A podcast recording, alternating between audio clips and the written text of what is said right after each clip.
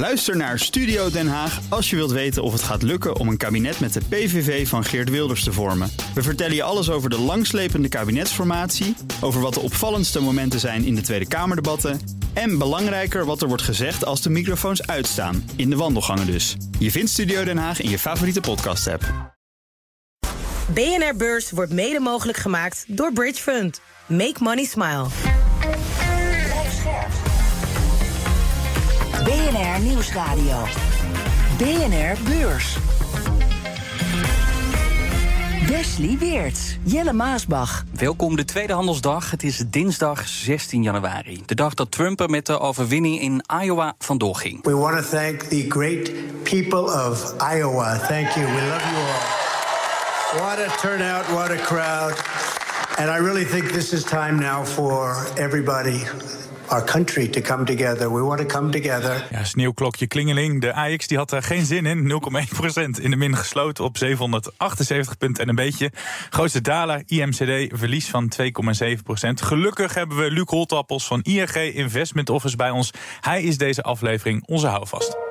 We gaan het zo hebben over de Amerikaanse banken en dan in het bijzondere over Goldman Sachs en Morgan Stanley. De zakenbanken kwamen met cijfers en vooraf hoopten beleggers dat de kassa zou rinkelen door die eindejaarsrally op de beurs. Nou, of dat het geval is, dat hoor je zo. Maar ik wil beginnen met de crisis in de Rode Zee. De Houthi-rebellen die ontregelen daar al een paar weken het containerverkeer. En ja, als dat maanden gaat duren, heeft dat pijnlijke gevolgen voor de wereldeconomie en dus ook voor de Europese economie.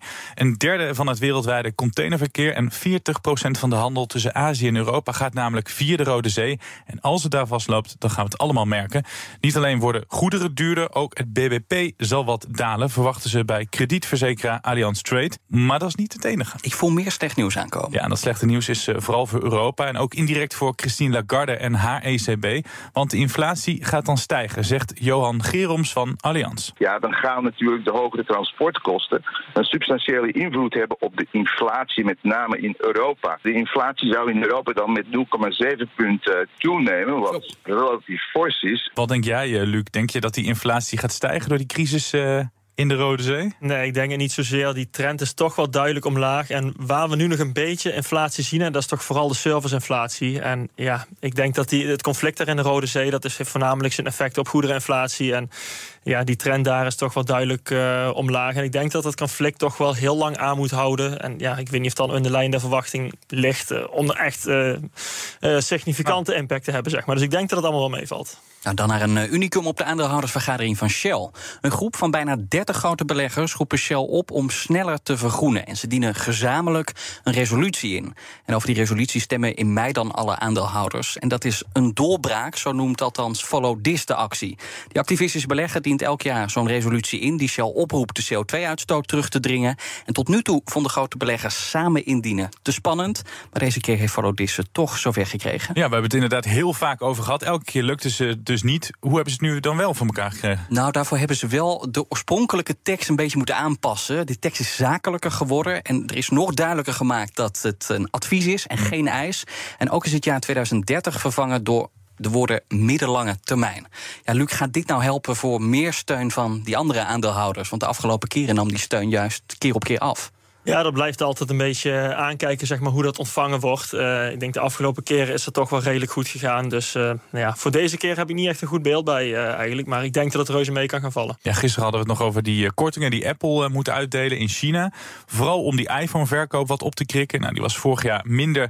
Die was in de eerste dagen van dit jaar echt beroerd. Mm -hmm. Maar over heel 2023 gezien zijn ze nog steeds de grootste verkoper van smartphones. Groter dan concurrent Samsung, de eeuwige rivaals. Altijd een beetje stuiveltje wisselen. Er zijn alleen wel een paar mensen en maren, meldt een onderzoeksbureau. Apple blijft Samsung echt nip voor. En de druk in China neemt toe door concurrent Huawei.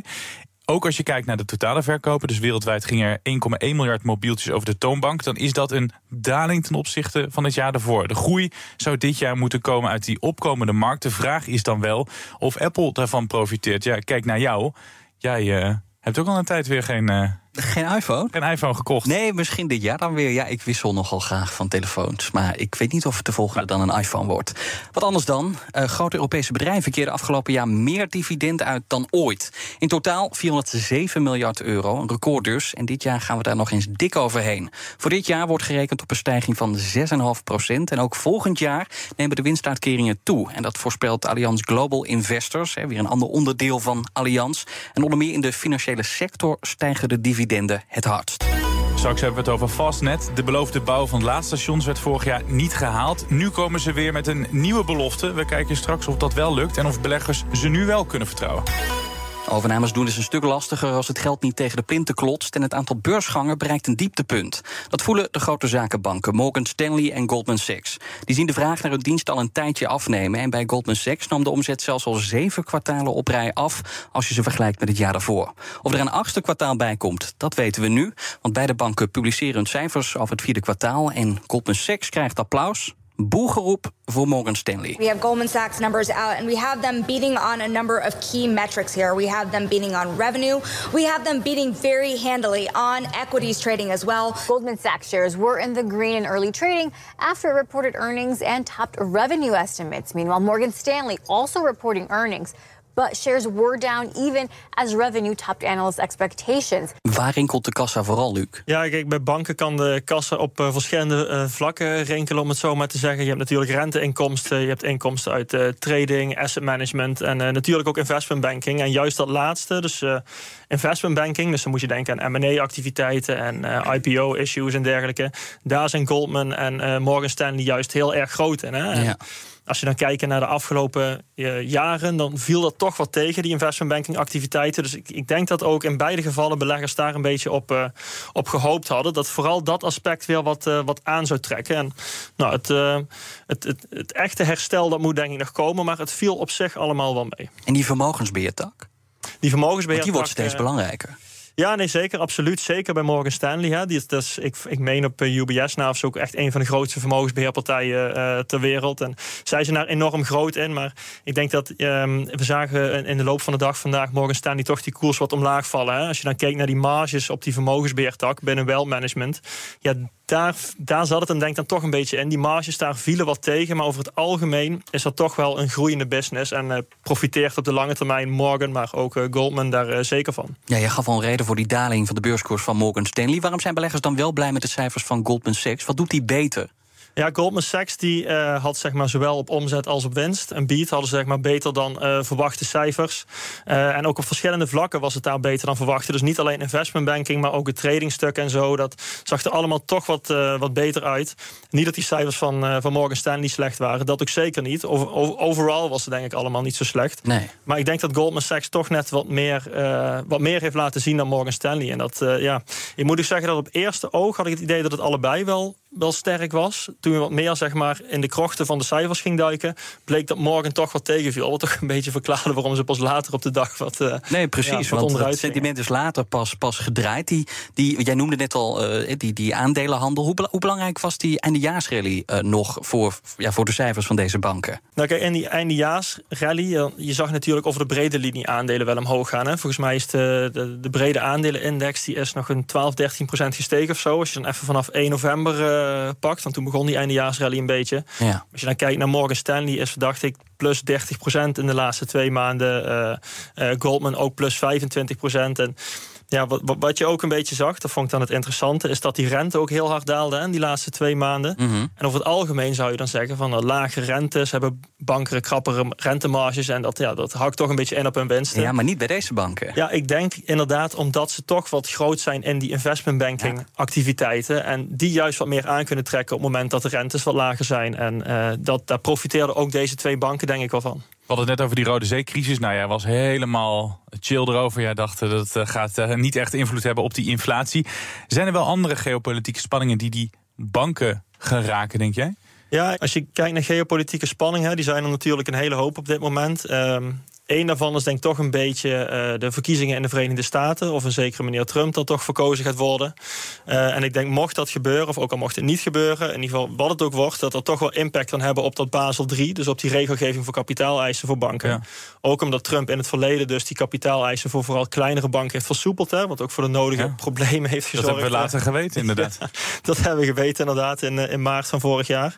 En, ja, en nu is het dan afwachten wat, wat daar precies mee gaat gebeuren. Ook beleggers van die banken waren toen heel blij want hij versoepelde de nodige dingen. Er, werd ook meer, er kon meer uitgekeerd worden, meer dividend uitgekeerd worden. Dus als hij weer aan de macht komt, dan zit je misschien wel lekker met dit soort uh, aandelen. Ja, nee, exact. Ik denk dat als dat gebeurt, dat dat voor financials wel, uh, wel goed zou kunnen zijn. Um, dus uh, ja, het is natuurlijk afwachten of dat gebeurt. Hè. Die onzekerheid rondom die verkiezingen, dat, uh, ja, dat, dat zorgt natuurlijk ook voor spanningen in dat hele gebied daar. Maar voor financials en ook dat hele Basel III-akkoord kan het wel gevolgen gaan hebben, denk ik. Ja. Nou, die verkiezingen is een van de dingen waar beleggers naar kunnen uitkijken. De rente is een ander punt natuurlijk. Dalende rentes dit jaar, daar wordt rekening mee gehouden. Hoe ziet 2024 eruit voor Morgan Stanley en Goldman Sachs? Uh, ik denk over het algemeen toch wel, uh, dat het toch wel de goede kant op uh, kan gaan. Ik denk als je kijkt naar banken in het algemeen, hè, die zijn toch wel afhankelijk van hoe de, ja, hoe de economie als geheel draait. Hè. Banken zijn erg cyclische bedrijven.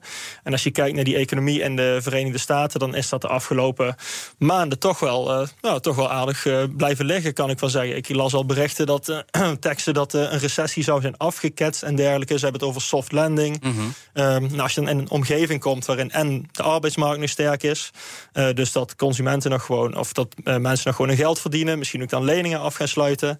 Uh, dat, biedt, dan ook iets meer ruimte voor banken. Kunnen zij ook meer geld uitlenen. en als daarbij ook nog zeg maar komt dat gewoon die algemene tendens van de economie toch weer, ja, langzaam de goede kant op kan gaan, dan kan het voor banken nog wel goed uit pakken, denk ik, gezien hun cyclische karakter. Nee, je bent dus positief over 2024. Tot, tot slot nog even, wat voorspellen die bankencijfers nou voor de rest van het cijferseizoen? Want die Amerikaanse banken hebben het cijferseizoen afgetrapt. Heel veel bedrijven staan nog in de rij. Wat voorspellen ze?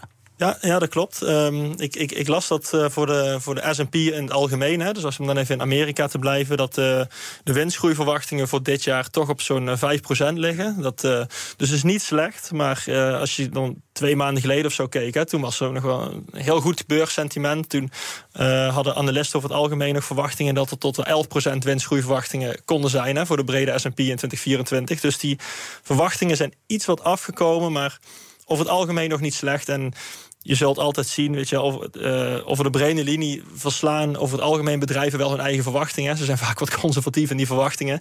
En ik denk nu in deze omgeving des te meer. Um, dus ja, ik verwacht helemaal nog niet zo'n slecht kwartaalcijferseizoen. En zo kijken meerdere analisten er ook naar. Dus, uh, maar wat hebben die bankencijfers daaraan bijgedragen? Hebben die uh, het positiever gemaakt, die vooruitzichten? dus het vervolg van het cijferseizoen of juist dat naar beneden gebracht? Ik denk in zekere zin wel een positieve draai aangegeven. Omdat de eerste cijfers die we nu zagen, ook van afgelopen afgelopen ja, vrijdag. vrijdag. Toen ja. kwam uh, Morgan Stanley, Bank of America, uh, Citi en dat soort namen. die kwamen ook helemaal niet met zo'n slechte cijfers. En zeker 2023 was voor, jaar, voor, voor banken best wel een, ja, een aardig jaar. Op, even op die bankencrisis in Amerika in maart na dan. Hm. Um, maar ik denk dat ze wel een beetje de toon hebben gezet... dat het ook dit kwartaalcijferseizoen op zich wel kan, kan gaan meevallen. Dan een Fastnet, het bedrijf achter de snellaadstations. Je ziet ze altijd langs de snelweg. Dat heeft de omzet flink opgekrikt. In het vierde kwartaal steeg deze met 44 procent. Het aantal laadsessies steeg procentueel nog meer. Blijkt allemaal uit een trading update. En los van de cijfers maakte Fastnet ook bekend dat ze gaan uitbreiden. En dat doen ze in... In Spanje,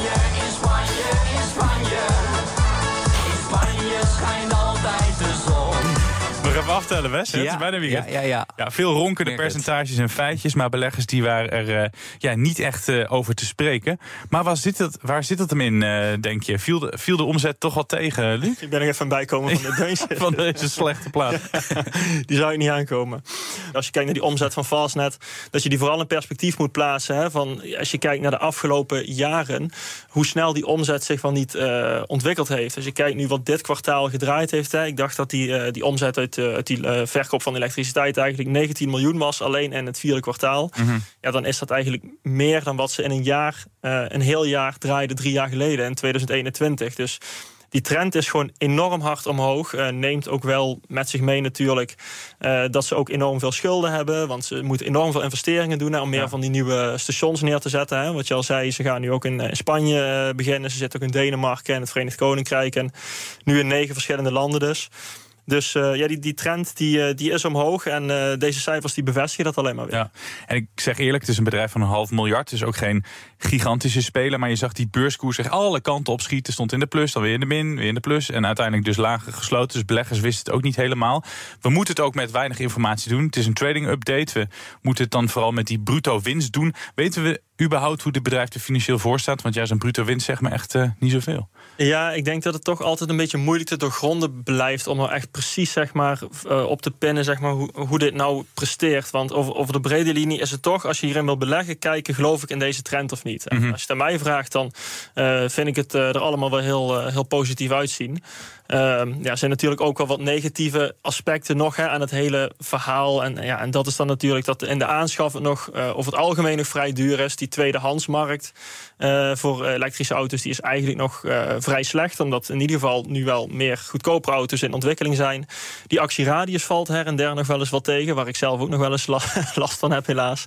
Dus er zijn ook wel negatieve aspecten aan. Maar over het algemeen is het allemaal vrij positief denk ik. En toch zien ze er wel heil in. Want anders gaan ze ook niet naar een Spanje toe. Is dat een interessante markt trouwens? Ja, dat, uh, het wordt wel als een interessante markt gezien. Uh, niet alleen omdat uh, zeg maar, op die fastlet-stations, na snelwegen en zo, daar zitten vaak van die, van die zonnepanelen bovenop. Dus daar in Spanje heb je natuurlijk ontzettend veel zon. Dus de opwekking ja. is er genoeg. En in Spanje rijden mensen over het algemeen ook veel lange afstanden. En die actieradius en zo, die wordt, wordt ook allemaal steeds beter. Dus ze gaan er ook vanuit dat ook in Spanje zeg maar, echt die groeimarkt zichzelf in kan gaan zetten. Waar we natuurlijk in Nederland zeg maar, al heel veel elektrisch rijden op de weg zien nu. Ja. Uh, ja, gaat dat in Spanje mogelijk ook komen. Nog even heel kort, want vorig jaar beloofden ze dat ze een x-aantal stations zouden openen. Dat konden ze niet waarmaken. Is het dan wel verstandig dat ze nu in één keer weer doorpakken en al naar het negende land gaan? Ja, ik denk dat je daar uh, dat je dat niet per se zeg maar, zo met elkaar kunt rijmen. Uh, kijk, al af en toe wat stagnatie, dat kan altijd natuurlijk. Hè. Had misschien ook wat te maken met die stijgende rente, dat financiering wat moeilijk werd. Maar ik denk op het moment dat je nu uh, door kunt pakken en ook in een ander land kunt opstarten, dat dat alleen maar een, een goed signaal is. En dat willen beleggers uh, ook zien bij deze bedrijven. Uh, wat, wat, wat beleggers echt trekt, hè, wat je zeker in 2021 ook zag, toen die koers echt omhoog vloog, is echt die, die, die toekomstvisie. Dat ze echt met die trend meegaan van de energietransitie. En uh, dat is vooralsnog eigenlijk alleen maar positief. BNR Beurs. Na lang weekend zijn beleggers op Wall Street teruggekeerd. En ondanks dat lange weekend en dat ze goed uitgerust zijn... geeft dat de beurzen geen boost. De Dow Jones verliest 0,8 procent. De S&P 500 0,6 procent lager. En de Nasdaq ook een half procent in de min. Luc, gun jij Elon Musk 25% van de stemrecht bij Tesla? Nou, Elon Musk is, moet je altijd een beetje oppassen wat je zegt. Want sommigen die vinden hem geweldig, sommigen vinden het helemaal niks. Ik, uh, ik ben zelf op zich nog wel een aardig fan van die man, omdat het uh, gewoon echt een visionair is. Ja. Dus uh, ja, of ik hem dan wel of niet het stemrecht gun, ja, dat, dat laat ik dan maar even in het midden. Maar ik, ik, vind, ik vind zijn ondernemersdrive vind ik, vind ik in ieder geval wel mooi. Nou, voor wie zich afvraagt waar gaat het over die het gemist heeft, hij heeft op Twitter gegooid dat hij meer wil. Hij heeft nu rond de 12% aan stemrecht, maar dat moet meer worden. Want hij zegt: Ik voel me ongemakkelijk om Tesla te laten uitgroeien tot een leider op het gebied van AI en robotica zonder 25% stemcontrole te hebben. Want hij is bang dat hij dan aan de kant wordt geschoven. Ja. En uh, nou ja, beleggers gaan er wel een beetje mee. Want uh, Tesla staat op dit moment uh, 0,4% in de plus. Microsoft dan, want dat is bezig om het gat in beurswaarde met Apple verder te vergroten. Microsoft staat 0,2% in de plus. En reden is een grote deal met Vodafone over investeringen in kunstmatige intelligentie. De twee bedrijven werken de komende tien jaar met elkaar samen, vertelt tech-collega Stijn Goosens. Vodafone zal daarom ook maar liefst 1,5 miljard dollar investeren in AI-ontwikkeling. Uh, bijvoorbeeld om de klantenservice te verbeteren. Denk dan aan dus ook een AI-chatbot voor al je klachten. Maar ook dat uh, de medewerkers bij Vodafone uh, de chatbot-technologie van OpenAI gaan gebruiken. En in ruil daarvoor zal Microsoft dan de mobiele diensten van Vodafone weer exclusief gaan gebruiken. BNR Beurs. Deze week gaan we op zoek naar de beste CEO. Van wie had je veel kunnen leren of van wie kan dat nog steeds? Volgens Luc is dat Steve Ballmer. Geen onbekende naam. Hij stond namelijk 14 jaar aan het roer bij Microsoft. Vond hij zelf wel prettig, geloof ik. I have four words for you. I love this company. Yes! Staat Bob Homan bij jullie dan ook wel eens zo op de, ja, op elke de dag. Ja, ja, ja, dat houdt ons gemotiveerd. Ja, ja, elke dag. En je bent ongeveer net zo enthousiast over Bolmer als uh, dat hij was over Microsoft. Waarom behoort hij volgens jou tot uh, de beste CEO's? Ja, kijk, de, naam Steve Ballmer is wellicht niet zo bekend natuurlijk als Bill Gates. Hè, maar uh, toen deze vraag opkwam van, joh, wat is nou een van de beste CEO's? Als ik dan denk aan hoe gepassioneerd iemand kan zijn over een bedrijf... en om daar ook medewerkers in mee te nemen... ja, moest ik toch meteen aan, aan Steve Ballmer denken. Maar niet alleen vanwege zijn passie en energie... die we zojuist allemaal uh, wel gehoord hebben... Ja. Maar ook omdat hij toch een beetje zeg maar, een soort van grondlegger was voor heel veel dingen die Microsoft nu nog heel goed doet. Hè. Ik, ze zei natuurlijk dat uh, operating system van Windows, daar heeft hij toen zeg maar, uh, echt een push aan gegeven. Niet alleen qua marketing, maar ook qua development. Dus dat Windows XP en Vista. Uh, maar hij heeft toen ook met de Xbox, zeg maar, dat hele platform is daar toen neergezet. overnames gedaan op Skype en op LinkedIn. Ja. Uh, dus dat is allemaal heel erg uh, sterk uh, neergezet. En daarnaast natuurlijk ook de eerste stappen zijn gezet onder leiding van Steve Ballmer in die cloud computing binnen Microsoft. En ook dat plukken ze nu natuurlijk enorm de vruchten van. Dus, ja, dit soort beelden blijven altijd wel, ik weet niet hoe het met jou zit, blijft altijd wel bij mij hangen. Dus ja. ik kan me ook voorstellen dat hij daar dan een beetje onbegrepen is of misschien minder gewaardeerd. Nou ja, ik denk dat heel veel beleggers het niet met jou eens zijn, Luc. Want dit is ook de man die bijvoorbeeld het fiasco Vista eh, op zijn naam heeft staan. Windows 8, Windows Phone. Dat zijn allemaal mislukkingen ja, ook, ja, onder ja. Steve Ballmer. Dus ja, ik denk dat veel beleggers denken... nou, ik ben blij dat er nu Satya Nadella aan het hoofd van Microsoft staat. ik moet je wel nageven dat iets wat Microsoft niet goed gezien heeft in die tijd... is inderdaad dat ze die, die telefoon, uh, die, die mobiele telefoon, smartphone trend een beetje gemist hebben. Die strijd die hebben Apple en, Apple en Samsung wel echt, echt gewonnen. Ja. Maar uh, los daarvan hebben ze wel echt uh, ontzettend veel goed gedaan. En, en wat ik ook mooi vond, juist aan Steve Ballmer, hè, is dat toen juist in, in de jaren periode 2000, toen, uh, toen zag je toch dat heel veel softwareontwikkeling plaatsvond, hè, wat nu ook nog steeds is. Maar het moest ook nog naar het bredere publiek gemarket worden. Mensen moeten ook op de hoogte zijn van wat ze konden, konden kopen. Ja. En dan kun je nog zo'n mooi product hebben, maar mensen moeten ook weten wat er ligt. En juist daarin was Steve Ballmer dus echt een, echt een groot man, om dat goed te kunnen marketen. Hij was een goede verkoper. Hij was een, ja, precies. En dat bleek net ook wel hoe gepassioneerd hij was. Hij, hij wist marketingstrategieën goed neer te zetten. Uh, ze hebben de I'm a PC-campagne uh, uit rond 2008, 2009 was dat neer, neergezet, waardoor Windows weer een enorme spurt kreeg. Dus ja, op dat vlak qua marketing, salesman, maar ook qua tech-developer, zeg maar, was hij in die zin echt een topper. Nou, Microsoft is nu wel in rustiger vaarwater gekomen. Dat is dan niet helemaal aan hem te danken, maar vooral de nieuwe CEO. Uh, nou, een rustige vaarwater wil ik niet zeggen. Bij zo'n grote bedrijven speelt natuurlijk altijd ontzettend veel. Dat is goed, maar de lijn is vooral omhoog. En dat De was lijn, onder zijn ja. leiding nog wel eens wat anders. Ja, Ja. Oh, je bent niet echt fan? Nee, eh, ik ben hè? totaal geen Nee. fan van deze man. Nee, dus het verbaast me ook echt dat jij hem als, als, als beste CEO had meegenomen. Ja, nee, nee, ik hoor het. Ja, ik, ik vind juist zijn passie vind ik echt eh, heel mooi om te zien. En alle beelden en interviews die ik van die man zie, dan neemt die mensen ook echt mee. En krijgt hij ook medewerkers, ook gepassioneerd over het bedrijf. En nu, ja, toen was het misschien een wat, een wat hectische periode ook. Hè, met die opkomst toen van Windows, de Office pakketten, de cloud en zo. Eh, nu heb je natuurlijk met, onder de Nadella, onder de nieuwe CEO eh, AI, wat zeg maar zijn eh, intrede gaat doen. Maar de periode die toen heeft plaatsgevonden, hè, van twe- 2000 tot 2014 was hij CEO, denk ik dat hij wel een sterke en gepassioneerde leider was. Ook al was het af en toe wel een beetje een, eh, een mafkees. Morgen weer een nieuwe beursdag. Over mafkezen gesproken. Heb je er al zin in, Wes? Ja, Ik ben er zelfs een beetje hongerig naar.